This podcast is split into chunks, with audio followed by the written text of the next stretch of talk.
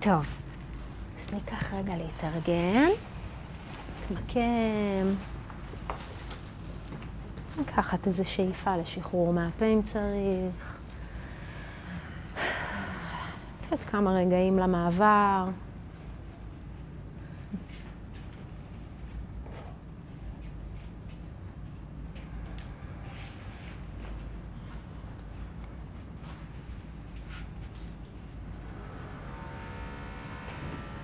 להרגיש את מגע האגן במושב, את מגע הגוף בחלל.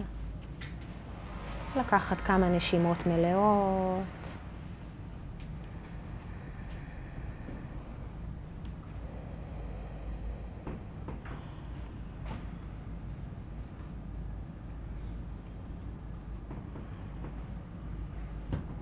ולאט לאט נחזור לחדר, נפקח את העיניים.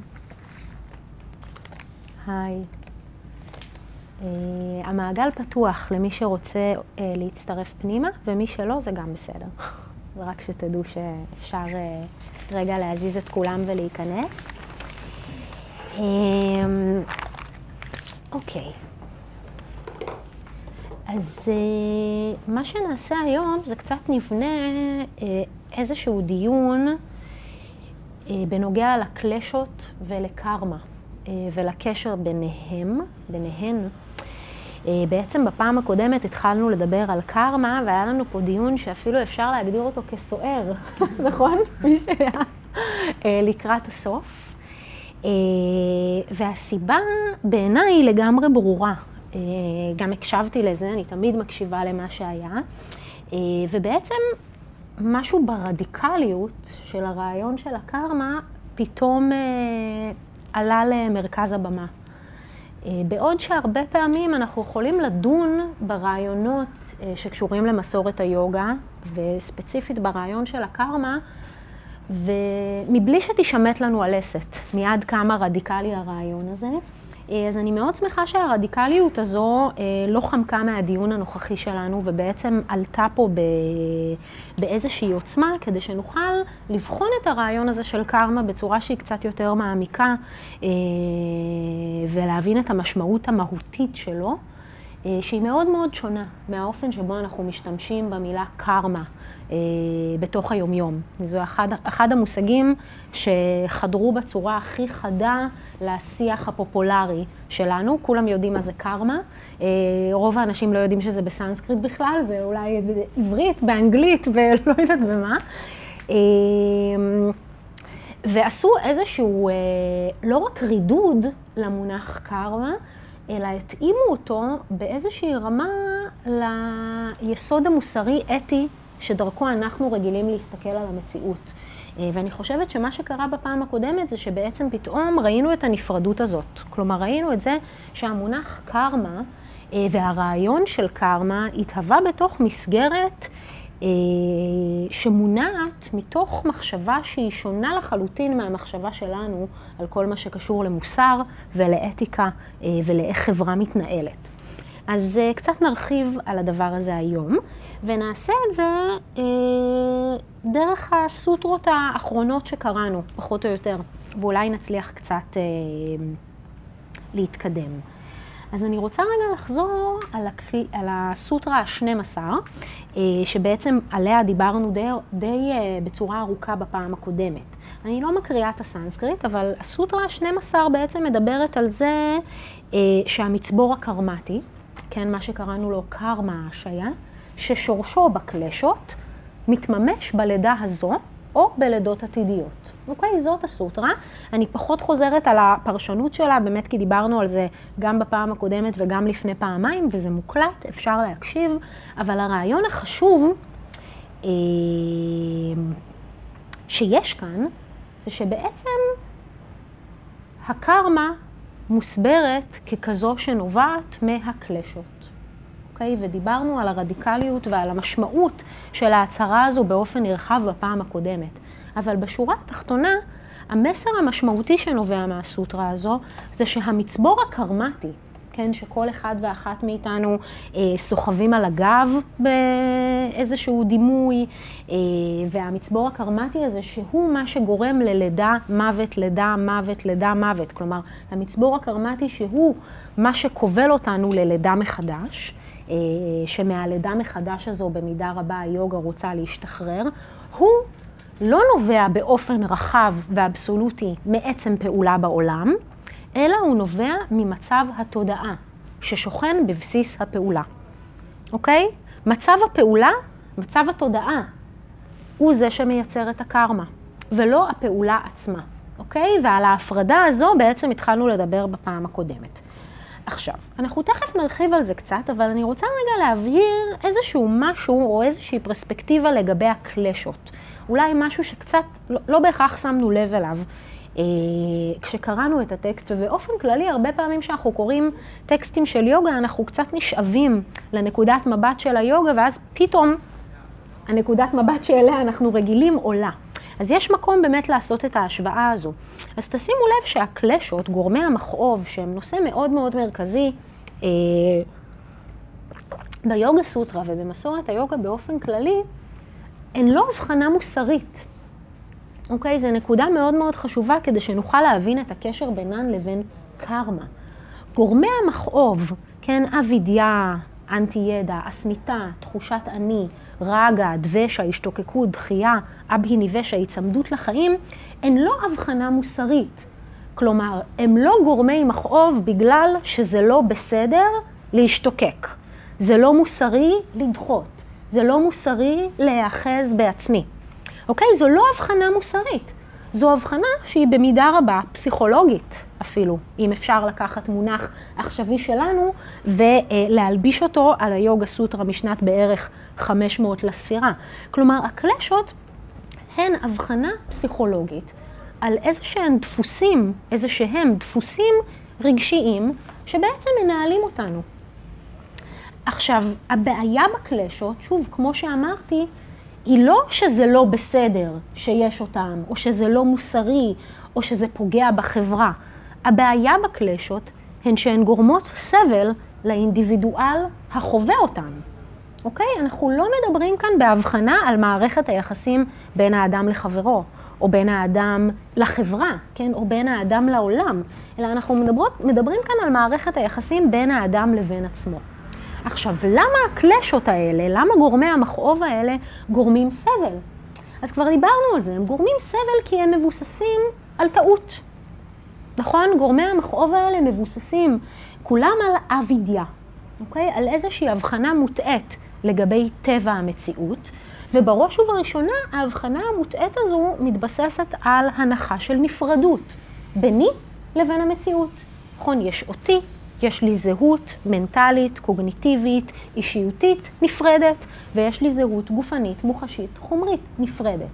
עכשיו, היוגה בעצם באה ואומרת, אוקיי, זה היבט מסוים של המציאות, אנחנו לא מכחישים אותו, אבל זה לא כל מה שיש. נכון, המציאות המוחלטת, המציאות האבסולוטית, היא מציאות של אחדות. היא מציאות של היעדר נפרדות. והקלשות הן בעצם דפוסים רגשיים, מנטליים, שדרכם אנחנו רואים את המציאות כמציאות של נפרדות. עכשיו, הסבל נובע מזה שכל המציאות אומרת אחרת. אוקיי? זה אני, אני חושבת על עצמי דברים מסוימים, אני רואה את המציאות דרך דפוסים רגשיים מנטליים שנקראים גורמי המכאוב, אבל זה לא משנה את המציאות כפי שהיא. אוקיי? זה ברור? הסבל נובע מהפער בין איך שאני רואה את המציאות לבין איך שהמציאות באמת. והמציאות היא ענקית, לעומת הפרספקטיבה שלי. אוקיי? אנחנו תמיד נהיה במיעוט אל מול חוקי הטבע כפי שהם באמת. והסבל הוא בעצם נקודת המבט שלנו אל מול המציאות, שכל הזמן לא מצייתת לנקודת המבט הזאת. אוקיי? ו- וברגע ש... שנייה, ברגע שאנחנו מתחילים קצת להיחשף לחומרים האלה, אנחנו פתאום מבינים את זה. נכון, אנחנו כל הזמן תופסים את המציאות שלנו ככזו, שאם יש משהו לא נעים, צריך לדחות אותו. בטח שצריך לדחות אותו, נכון? צריך לדחות אותו בעוצמה, צריך להתנגד, צריך לעשות כל מה שאפשר כדי שהדבר הלא רצוי ילך, או יתפוגג, או יפסיק, ואם נתאמץ מספיק, אז לא נחווה סבל, נכון? זה, זאת נקודת המבט היומיומית, זאת נקודת המבט של הקלשות. אותו דבר על השתוקקות. בטח שצריך להשתוקק לדבר רצוי, צריך להשתוקק בעוצמה, צריך לעשות כל מה שאפשר כדי להשיג את הדבר הרצוי, ואם רק נתאמץ מספיק, כל הזמן נהיה ברצוי. נכון, נהיה יותר ויותר ברצוי ופחות ופחות בלא רצוי. ואז באה מסורת היוגה ואומרת, לא נכון, אוקיי? זאת הבחנה מוטעית. גם אם נתאמץ כל כמה שאנחנו יכולים להתאמץ, פלוס עוד מאמץ, תמיד, בסופו של דבר, נאלץ לשהות גם במחיצת הלא רצוי. הלא רצוי והלא נעים הוא חלק נורמטיבי מהמציאות. אז הפער הזה, בין איך שאני רואה את המציאות, לבין חוקי הטבע של המציאות הנורמטיבית, זה הסבל של הקלשות. אוקיי? לא אמרתי פה בעצם שום דבר חדש, רק חידדתי את הפרספקטיבה שאין כאן שום התייחסות למוסר, או למה בסדר ומה לא בסדר, איך צריך להיות ואיך לא צריך להיות. יש כאן רק הבחנה על זה שנקודת המבט שבה אנחנו מורגלים לא עובדת לנו, מייצרת לנו סבל, כי היא פשוט מנוגדת לאיך שהמציאות באמת. שאלות על זה? כן. לא. אוקיי. יש לי הבחנה. הבחנה, כן. אוקיי. ציפייה לא מציאותית יוצרת סבל שיוצרת כמה. נכון, במילים פשוטות. יפה. נכון מאוד. תכף נגיע ל- לשלב של הקרמה. אבל המוסר נכנס בימות. המוסר נכנס בימות, נכון. הדיון בפעם הקודמת.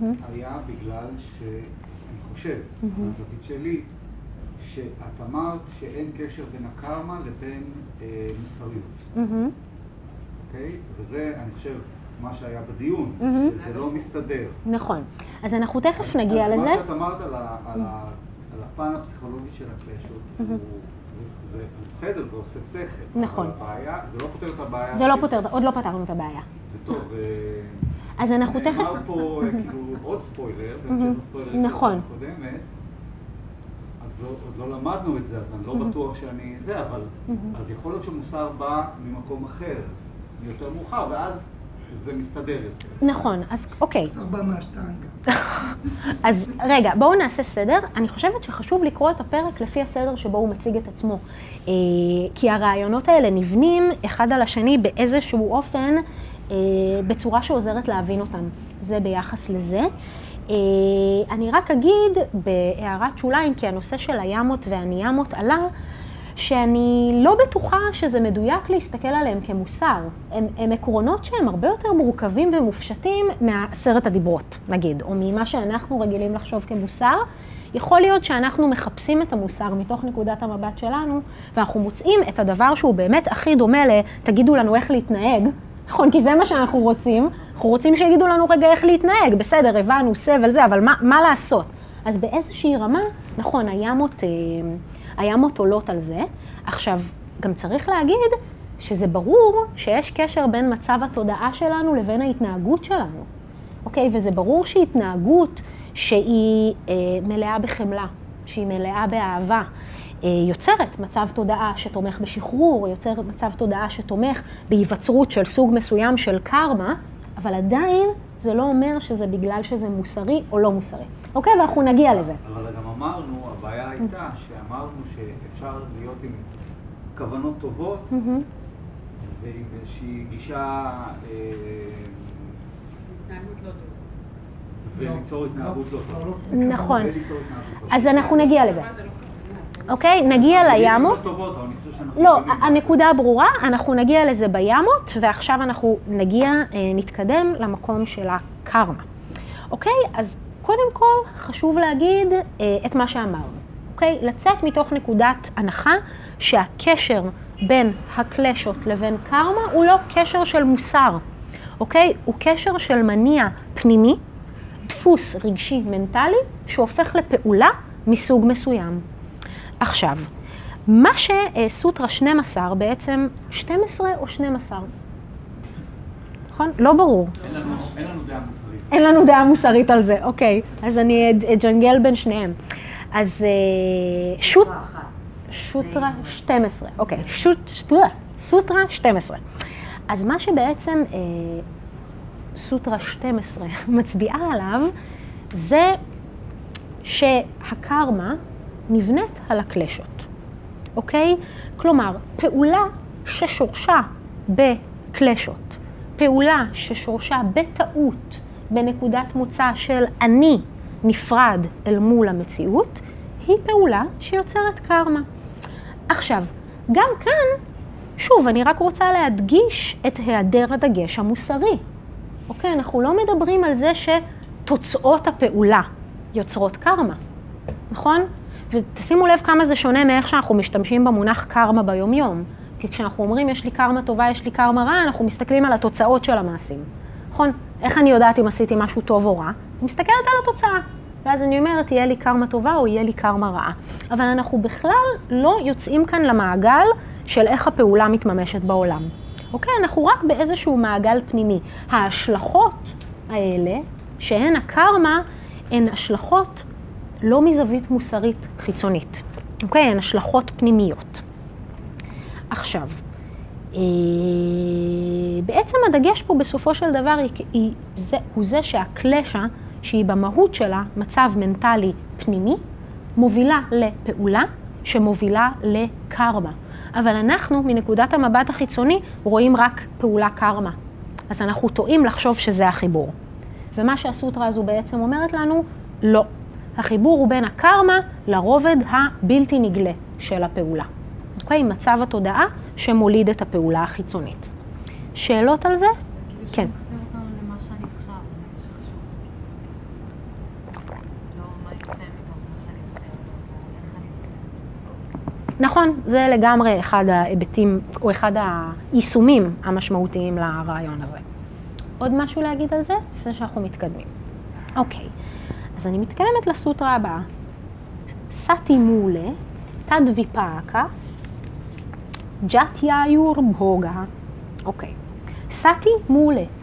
בהינתן השורש. מה זה השורש? הקלשות, נכון? אנחנו מתייחסים לסוטרה הקודמת. דיברנו על המצבור הקרמטי ששורשו בקלשות.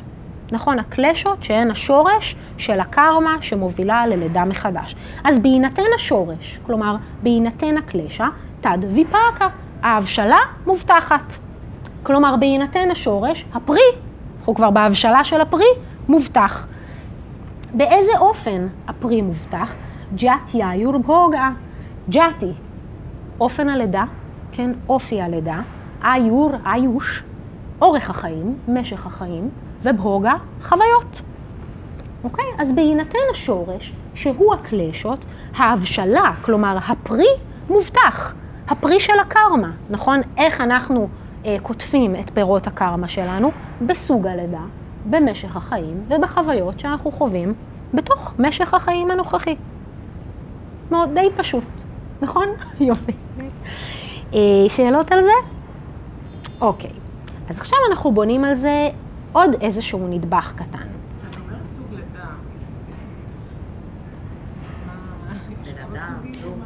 את כן. כן. כאילו.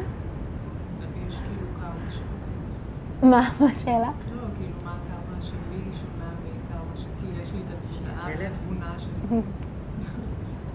זאת השאלה? לא, כי זה תמיד מציג את העניין של... אה, חוזרת ל-5,000 סוטות החומר. מהמם. של אה, הכל אותו חומר, פשוט צורות שונות של... אז אה, תמיד הם מתייחסים באיזושהי חמלה מאוד מאוד אדירה לכולנו. ככל הברואים, נכון? אז מבחינת הייצור של הקרמה, זאת אומרת, סוג הלידה שלי קרמה מסוימת מסוג הלידה של ייצור אחר, אבל מהמם. ההתמודדות מול אותו דבר, מול אותם אה, דילמות או ייצור קלשות, הוא זהה? הייתי שם- מנסחת את זה אחרת, הייתי מסתכלת על הקרמה שמובילה ללידה. בניגוד, בניגוד לקרמה שהלידה מייצרת. אוקיי? הקרמה שמובילה ללידה כאדם נחשבת לקרמה טובה יותר, במרכאות. כי לידה כאדם נחשבת ללידה הכי טובה. למה? כי זה לידה שאפשר להשתחרר בה. אוקיי? זה, זה, ככה המסורת רואה את זה. אוקיי, אז אנחנו ממשיכים. אוקיי, דיברנו על השורש. בהינתן השורש מובטחים הפירות בסוג הלידה, במשך החיים ובחוויות שנחווה במהלך החיים. אני מדלגת על הסנסקריט כי זו סוטרה קצת אה, ארוכה. הם, כלומר הפירות, מלווים בשמחה או בעצב כתוצאה מפעולות טהורות או לא טהורות.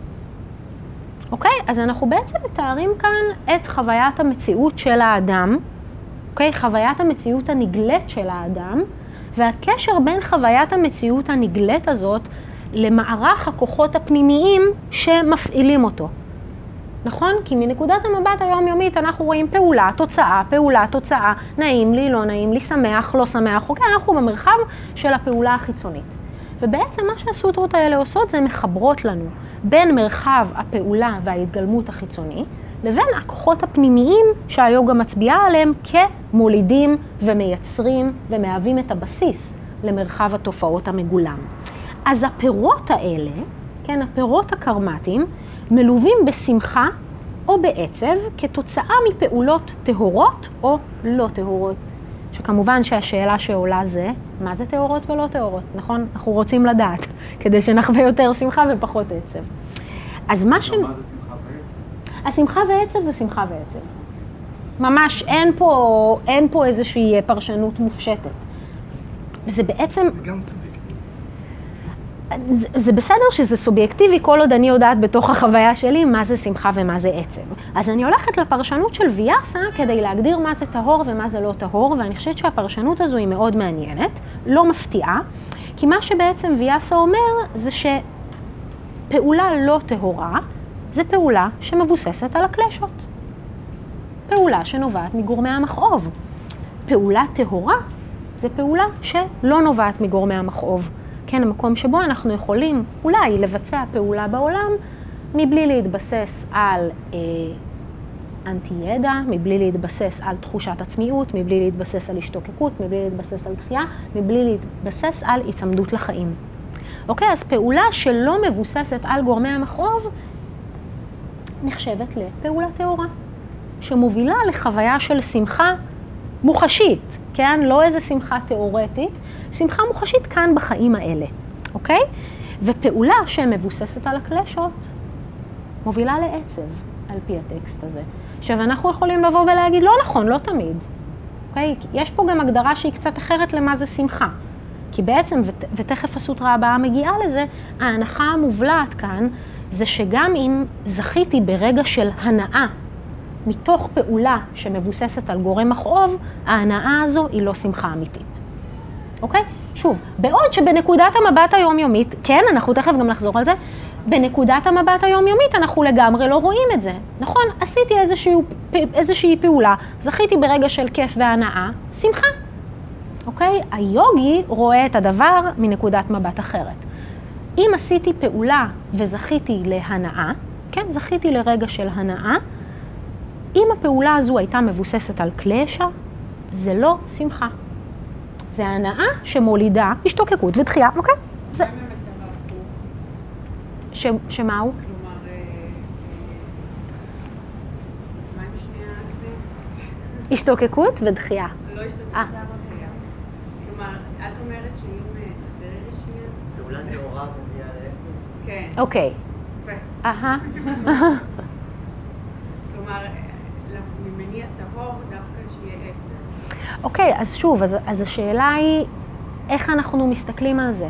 כי מה, ש, מה שבעצם הסוטרה הזו באה ואומרת, גם אם חוויתי חוויה לא נעימה, אם המניע של הפעולה לא היה קלשה, אני לא אחווה עצב.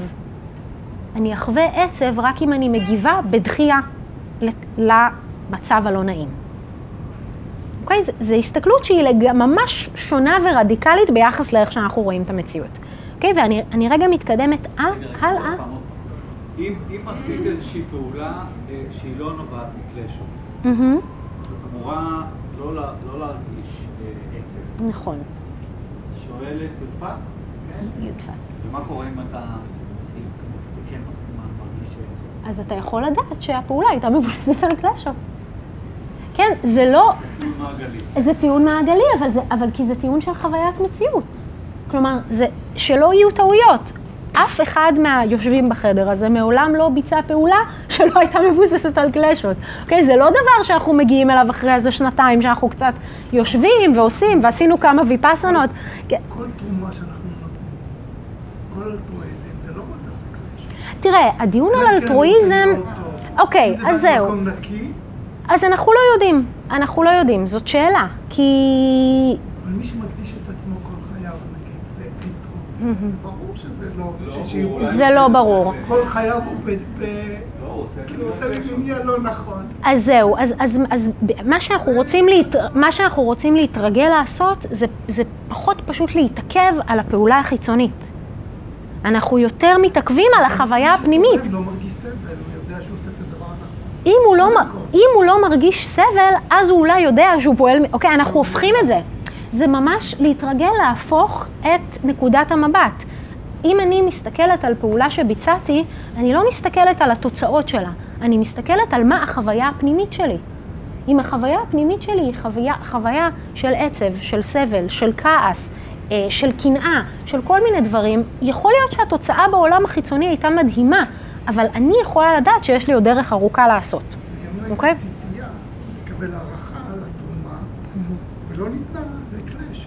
נכון, זה, בדיוק העניין. לא זה בדיוק העניין. הוא אמור לקבל את השמחה מהתרומה. אוקיי, אז זה, זה, זה מה שנקרא פעולה טהורה, אוקיי? אוקיי, אז אני טיפה ממשיכה אה, רק כדי אה, להתקדם לסוטרה הבאה שממש מסכמת את העניין הזה. אה, גם כאן אני לא אקרא את הסנסקריט כי זה ארוך, אה, אני, אני אקריא חלק, רק את הפאנצ' ליין. אז אה, אנחנו ב-15, אם אני לא טועה, או 14. איבדתי את הספירה. אוקיי. כתוצאה מהסבל שנגרם על ידי שינויים, כאב, הסמסקרות וההתנגשות בין הגונות לתנודות התודעה, לא להיבהל, נסביר הכל. הכל הוא סבל ורק סבל עבור בעל ההבחנה, אוקיי? כתוצאה מ... אני רגע עושה... לצורך הדקדוק, אני רגע, כתוצאה מכל מיני דברים, הכל הוא סבל ורק סבל עבור בעל ההבחנה.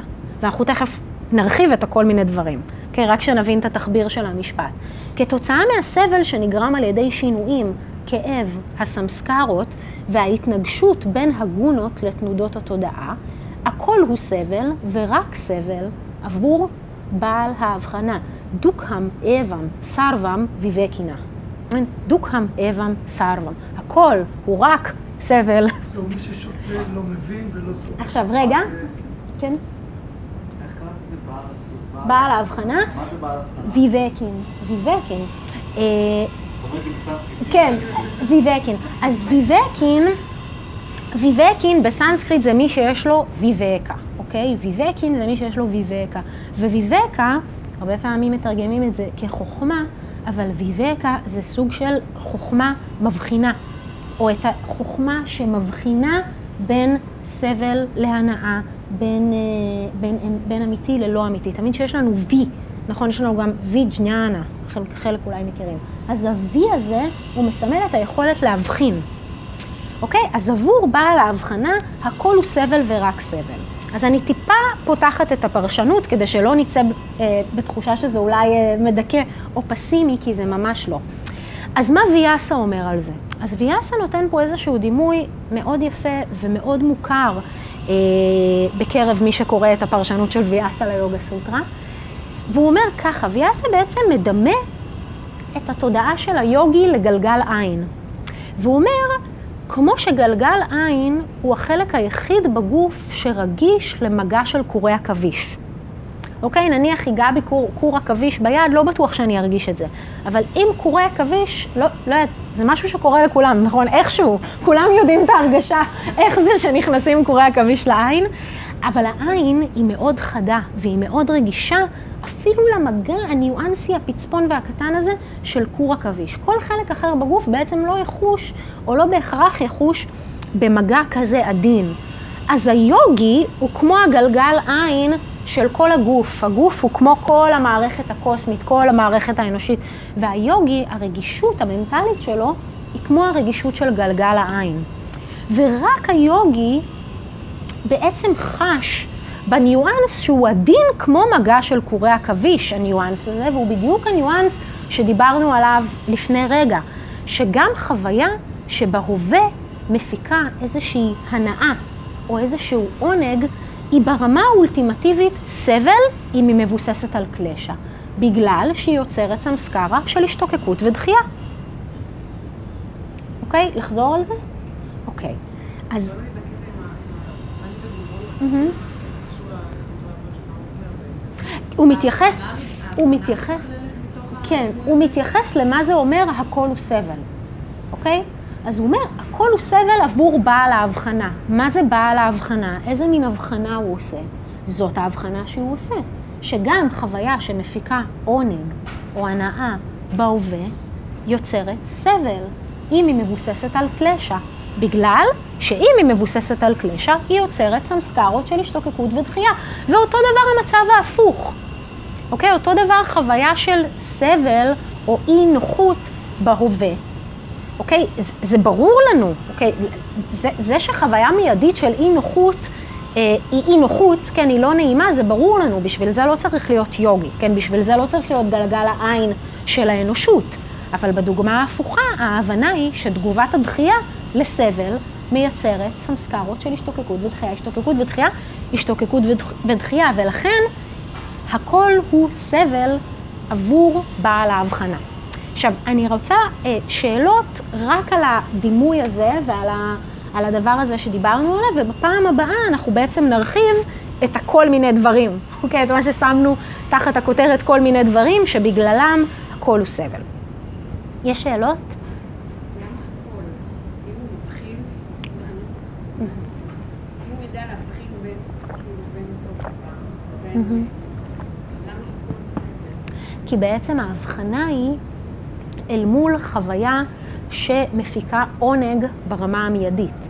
נכון? כי חוויות של סבל ברמת התופעות, אין עליהן ויכוח שהן סבל. נכון? על זה כולם מסכימים.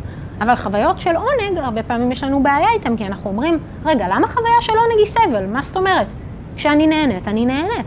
אז היוגי בעצם, על פי הסוטרה הזו, בא ומבחין, לא נכון. גם חוויה שברמה הנגלית היא חוויה מהנה או חוויה מענגת, יוצרת סבל ברמה האולטימטיבית, בגלל שהיא ישר מניעה את הגלגל של יצירת סמסקרות של השתוקקות ודחייה. זה הרעיון. הכוונה היא לא שיש תמיד רק סבל, זאת לא הכוונה. הכוונה שאתה, היוגי יודע להבחין אם זה בא מקלש. גם זה, אבל הכוונה היא שברמת התופעות יש לנו חוויות נעימות וחוויות לא נעימות, אבל ברמה האולטימטיבית, כל עוד אנחנו מונעים באופן לא מודע על ידי הדפוסים של הקלשות, הכל הוא סבל. גם החוויות המענגות ברמה החיצונית. עוד שאלות?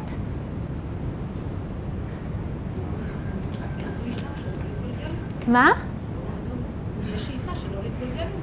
על זה זה מתבסס לגמרי. יופי, אז תודה רבה. סוף שבוע טוב, שבת שלום, מלאה בחוויות של הנאה שלא מייצרות סבל, אה, ונתראה שבוע הבא.